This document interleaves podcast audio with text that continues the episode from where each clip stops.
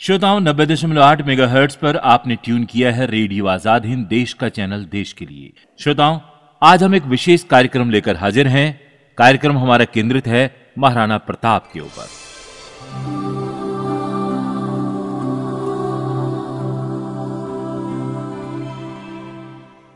श्रोताओं, उनके भाले का वज़न इक्यासी किलो था और कवच का बहत्तर किलो।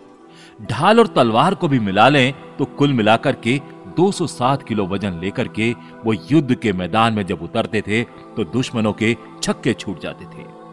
उनका नाम था महाराणा प्रताप। लेकिन महाराणा प्रताप ज़्यादा फिट बैठता है, हल्दी घाटी के वीर के रूप में दुनिया उन्हें जानती है। इस युद्ध में विजय भले ही अकबर की हुई हो, लेकिन कीर्ति लक्ष्मी ने जयमाल राणा जी के गले में ही डाली श्रोताओ राणा प्रताप का नाम किसी परिचय का मोहताज नहीं है। जी। अकबर ने एक बार उनके बारे में कहा था अगर राणा प्रताप मेरे आगे झुक जाएँ, तो आधे हिंदुस्तान की हुकूमत मैं उन्हें सौंप सकता हूँ लेकिन बादशाहत मेरी रहेगी। मगर श्रोताओं जो झुक जाए वो महाराणा प्रताप कैसे? निडरता और हिम्मत में वे शिवाजी की याद दिलाते हैं किंतु कष्ट उन्होंने शिवाजी से भी ज़्यादा सहा है। विश्वास नहीं होता तो इतनी तकलीफें सहकर भी कोई व्यक्ति चट्टान की तरह अडिग खड़ा रहे। समय की मार से तो चट्टाने भी चटक जाती हैं, पर राणा तो चट्टानों के लिए भी मानो प्रतिमान थे। चलिए श्रोताओं, बात करते हैं महाराणा प्रताप के वंश के बारे में। श्रोताओं, राणा प्रताप का जन्म राजस्थान के सिसोदिया वंश में हुआ था। सिसोदिया शासक स्वयं को सूर्यवंशी मानते हैं। मान्यता है कि ये लोग भगवान राम के पुत्र लव के वंशज हैं। भगवान राम भी सूर्यवंशी थे। इस वंश की पैंसठवीं पीढ़ी में भगवान राम हुए और 125वीं पीढ़ी में सुमित्र हुए। 155वीं पीढ़ी, यानी सुमित्र की तीसवीं पीढ़ी में गुहिल हुए, जो कि गहलोत वंश के संस्थापक पुरुष कहलाए। और श्रोता गुहिल का जन्म 540 ईस्वी के आसपास हुआ था। 556 में उनके नाम पर गुहिल वंश की स्थापना हुई और गुहिल से कुछ पीढ़ी पहले ही कनकसेन हुए थे, जिन्होंने सौराष्ट्र में सूर्यवंशी राज्य की स्थापना की थी। हम आपको बता दें कि बंटवारे में लव को उत्तर पश्चिम क्षेत्र मिला था, जिसकी राजधानी लवकोट थी, जो आज लाहौर है। ऐसा कहा जाता है कि कनकसेन लवकोट से ही द्वारिका आए थे। श्रोताओं विश्व प्रसिद्ध इतिहासकार टॉड मानते हैं कि कनक सेन 145 ईस्वी में द्वारिका आए और उस क्षेत्र में अपना राज्य स्थापित किया, जिसे आज सौराष्ट्र कहा जाता है। इसके शासक सूर्यवंशी क्षत्रिय कहलाते थे। इनकी राजधानी वल्लभीपुर थी। सत्ता विस्थापन के बाद ये लोग गहलौत नाम से प्रचलित हुए। कालांतर में इनकी एक शाखा सिसोदे में जागीर स्थापित करने के कारण सिसोदिया कहलाई। चूँकि ये शाखा केंद्रीय रावल गहलोत शाखा की घनिष्ठ थी, इसलिए इन्हें राणा जी की उपाधि मिली। उन दिनों राजस्थान में एक परंपरा थी कि कनिष्ठ शाखा के शासकों को राणा जी की उपाधि से संबोधित किया जाए। कुछ पीढ़ियों बाद एक युद्ध में रावल शाखा का अंत हो गया और मेवाड़ की केंद्रीय सत्ता पर सिसोदिया राणा का वर्चस्व स्थापित हो गया। यहाँ भी राणा और महाराणा दो कोटियाँ बनी। मेवाड़ की केंद्रीय सत्ता के शासक महाराणा और उपकेंद्रों के शासक राणा कहलाए। सिसोदिया या गहलोत लोगों का विशेष संबंध राजस्थान के मेवाड़ से है। इस वंश का संस्थापक पुरुष रावल बप्पा को माना जाता है। 712 ईस्वी में जब अरबों ने सिंध पर आक्रमण किया और इसके बाद जब वे गुजरात से लेकर राजस्थान तक बढ़ आए, तब यहाँ दो शक्तियों का प्रादुर्भाव हुआ। नागभट्ट और बप्पा रावल का। बप्पा रावल ने 734 ईस्वी में चित्तौड़ के किले पर अधिकार कर मेवाड़ में गुहिल या गहलोत वंश का वर्चस्व स्थापित किया। इस तरह उन्होंने अरबों की भारत विजय के मंसूबों पर पानी फेर दिया। हाँ श्रोता बप्पा रावल से जो वंश परंपरागत शुरू होती है, उसकी चवालीसवीं पीढ़ी में राणा संग्राम सिंह या राणा सांगा जन्मे। जिन्होंने खानवा के युद्ध में बाबर से लोहा लिया था। और 48वीं पीढ़ी में राणा प्रताप हुए। इस तरह स्पष्ट है कि राणा प्रताप का वंश कितना प्राचीन है। कहते हैं कि यह दुनिया का सबसे प्राचीन राजवंश है। दूसरा स्थान जापान के राजवंश का है। नेपाल का राजवंश भी मेवाड़ के गहलोतों की ही एक शाखा रहा है। चलिए श्रोता बात करते हैं राणा प्रताप के आरंभिक जीवन की। श्रोताओं, सिसोदिया वंश के सूर्य, महाराणा प्रताप का जन्म 9 मई सन 1540 यानी विक्रमी संवत पंद्रह ज्येष्ठ सुदी तीन, रविवार को कुंभलगढ़ में हुआ था।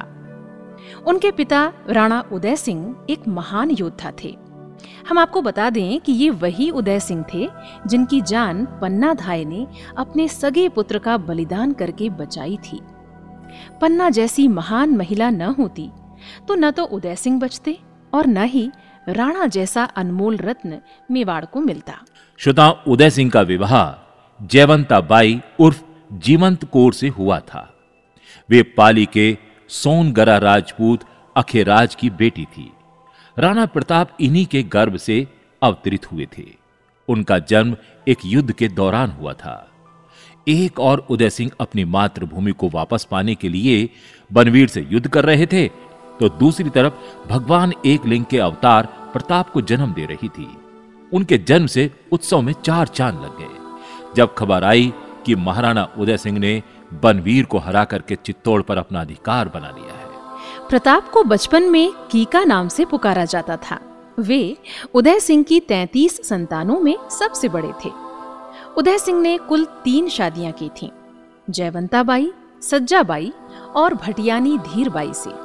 शक्ति सिंह और सागर सिंह सज्जाबाई के बेटे थे, जबकि जगमाल धीरबाई के।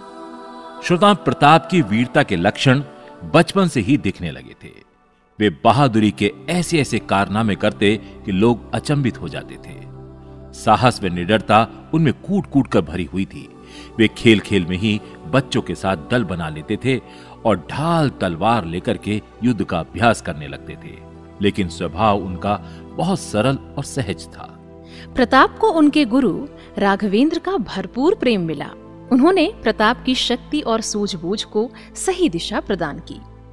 गुरु राघवेंद्र ने शक्ति सिंह सागर सिंह और जगमाल सिंह को भी शिक्षा दी थी।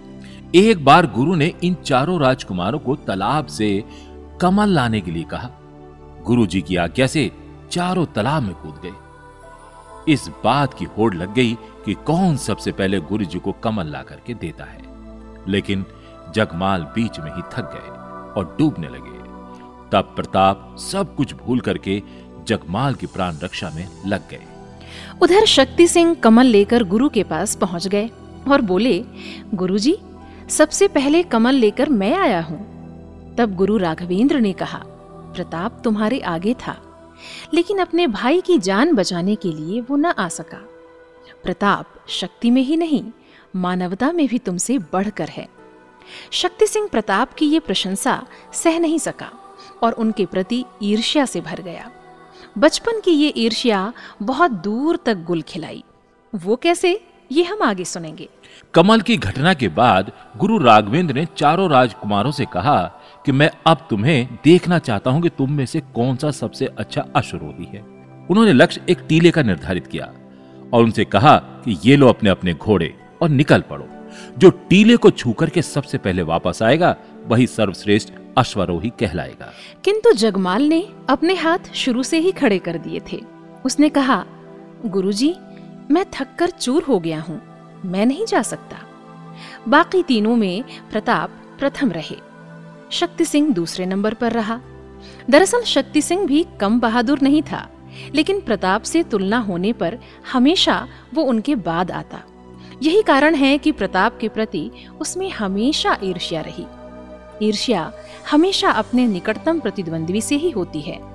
बहुत नीचे वाले या बहुत ऊपर वाले से ईर्ष्या हो ही नहीं सकती। चलिए श्रोताओं एक और घटना हम आपको सुनवाते हैं। एक बार की बात है। गुरुजी ने चारों राजकुमारों को जंगल में कुछ शिक्षा दे रहे थे।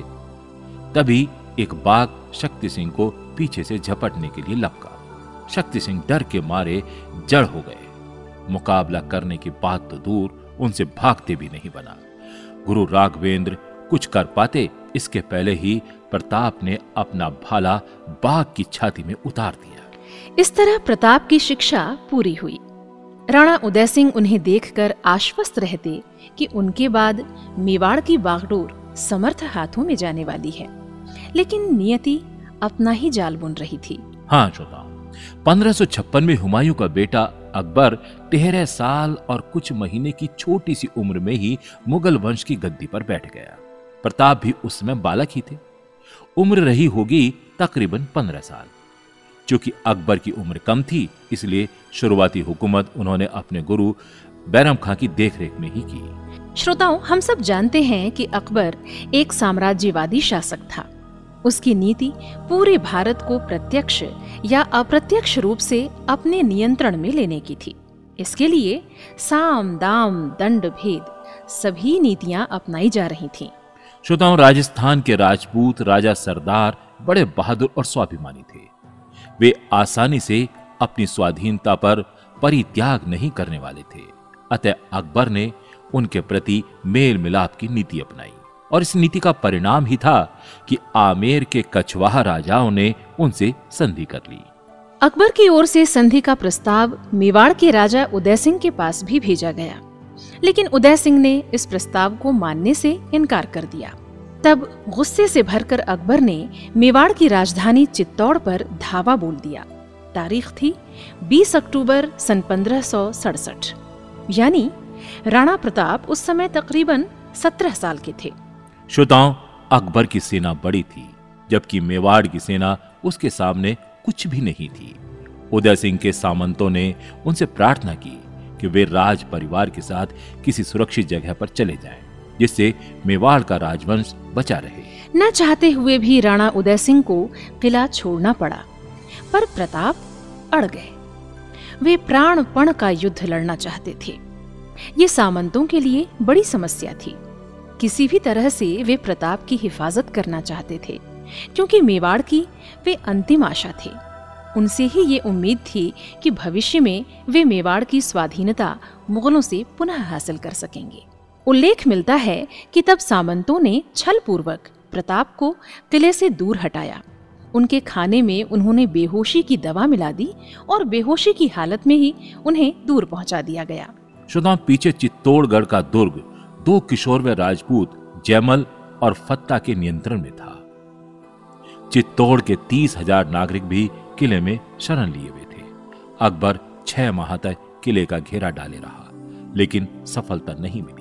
एक रात जब जयमल किले की टूटी दीवार की मरम्मत कर रहा था, तभी अकबर ने बंदूक का निशाना साध करके गोली दाग दी।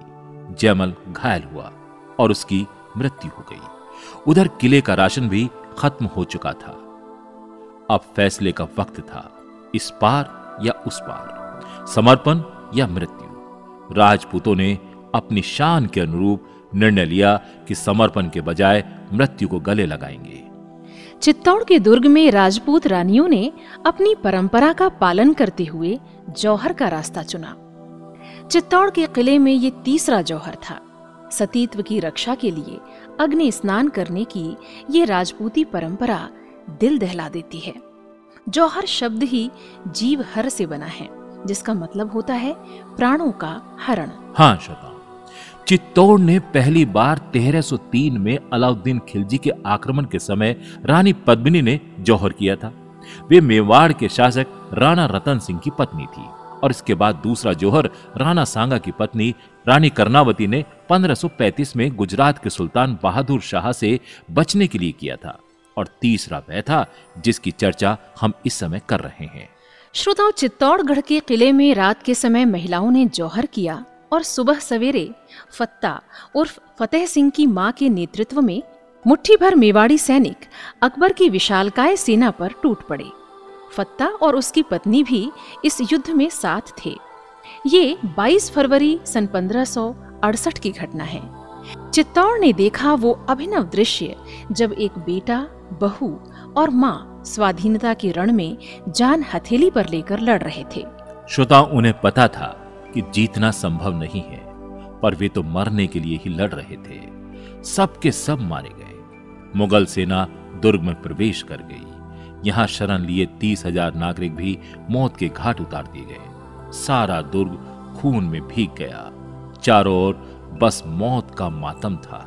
लेकिन इस रक्त रंजित परिदृश्य में मुगलिया ध्वज किले पर शान से फहराया गया। अकबर के जीवन के पृष्ठ पर चित्तौड़ हत्याकांड एक बहुत बड़ा धब्बा है। हालाँकि आगे चलकर आगरे के किले के द्वार पर जयमल और फत्ता की हाथी पर सवार प्रतिमाएँ स्थापित कर इस धब्बे को मिटाने की कोशिश की गई। लेकिन अकबर के आगे जो महान विशेषण लगाया जाता है, उसे ये घटना मुँह चढ़ाती है। बिल्कुल। लेकिन चित्तौड़ पर विजय का अर्थ मेवाड़ पर विजय नहीं था। मेवाड़ राज्य का अधिकांश क्षेत्र अब भी अकबर के आधिपत्य से बाहर था और उदय सिंह के नियंत्रण में था। जब अकबर ने चित्तौड़ पर घेरा डाला, तब उदय सिंह और उनका परिवार मुगलों की पहुँच से बाहर अरावली की तलहटी में स्थित उदयपुर पहुँच गया था। इस नगर की स्थापना पंद्रह में उदय सिंह ने ही की थी। एक दिन की बात है, महाराणा उदय सिंह अपने पुत्र प्रताप सिंह के साथ सफ़ेद घोड़े पर सवार होकर उदयपुर की वादियों में सैर को निकले। लेकिन उनके मन में शांति न थी। आधा मेवाड़ मुगलों के कब्जे में था।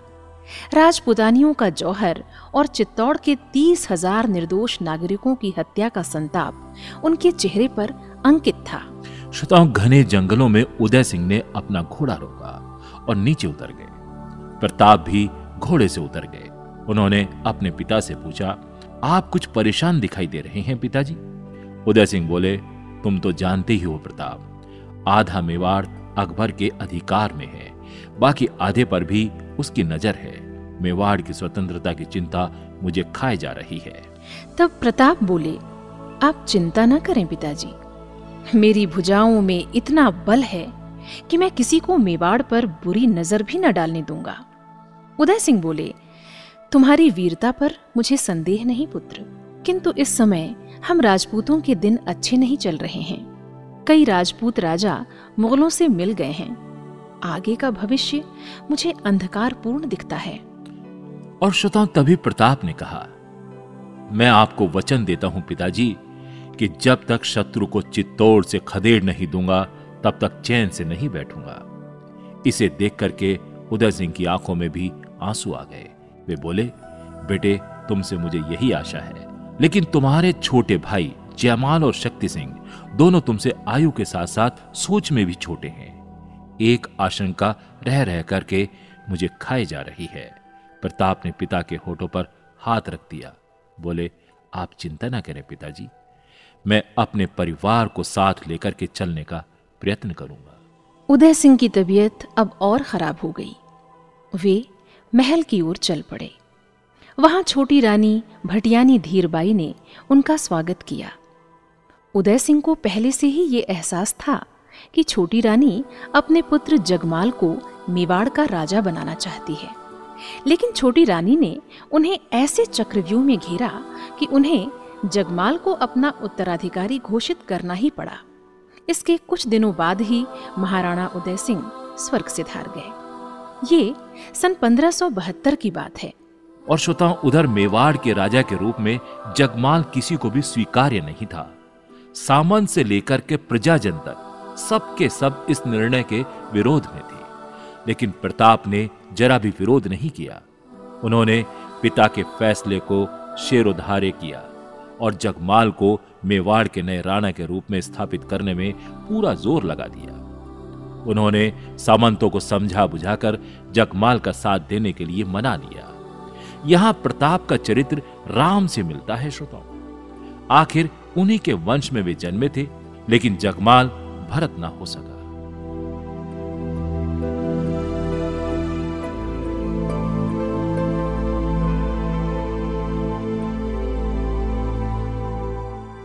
तो श्रोताओं, ये थी महाराणा प्रताप के जीवन पर एक छोटी सी प्रस्तुति। हम अपने आगे के कार्यक्रम में और विस्तार से इनके जीवन पर प्रकाश डालेंगे। अब इस कार्यक्रम को हम यही समाप्त करते हैं अनुमति दें नमस्कार, नमस्कार।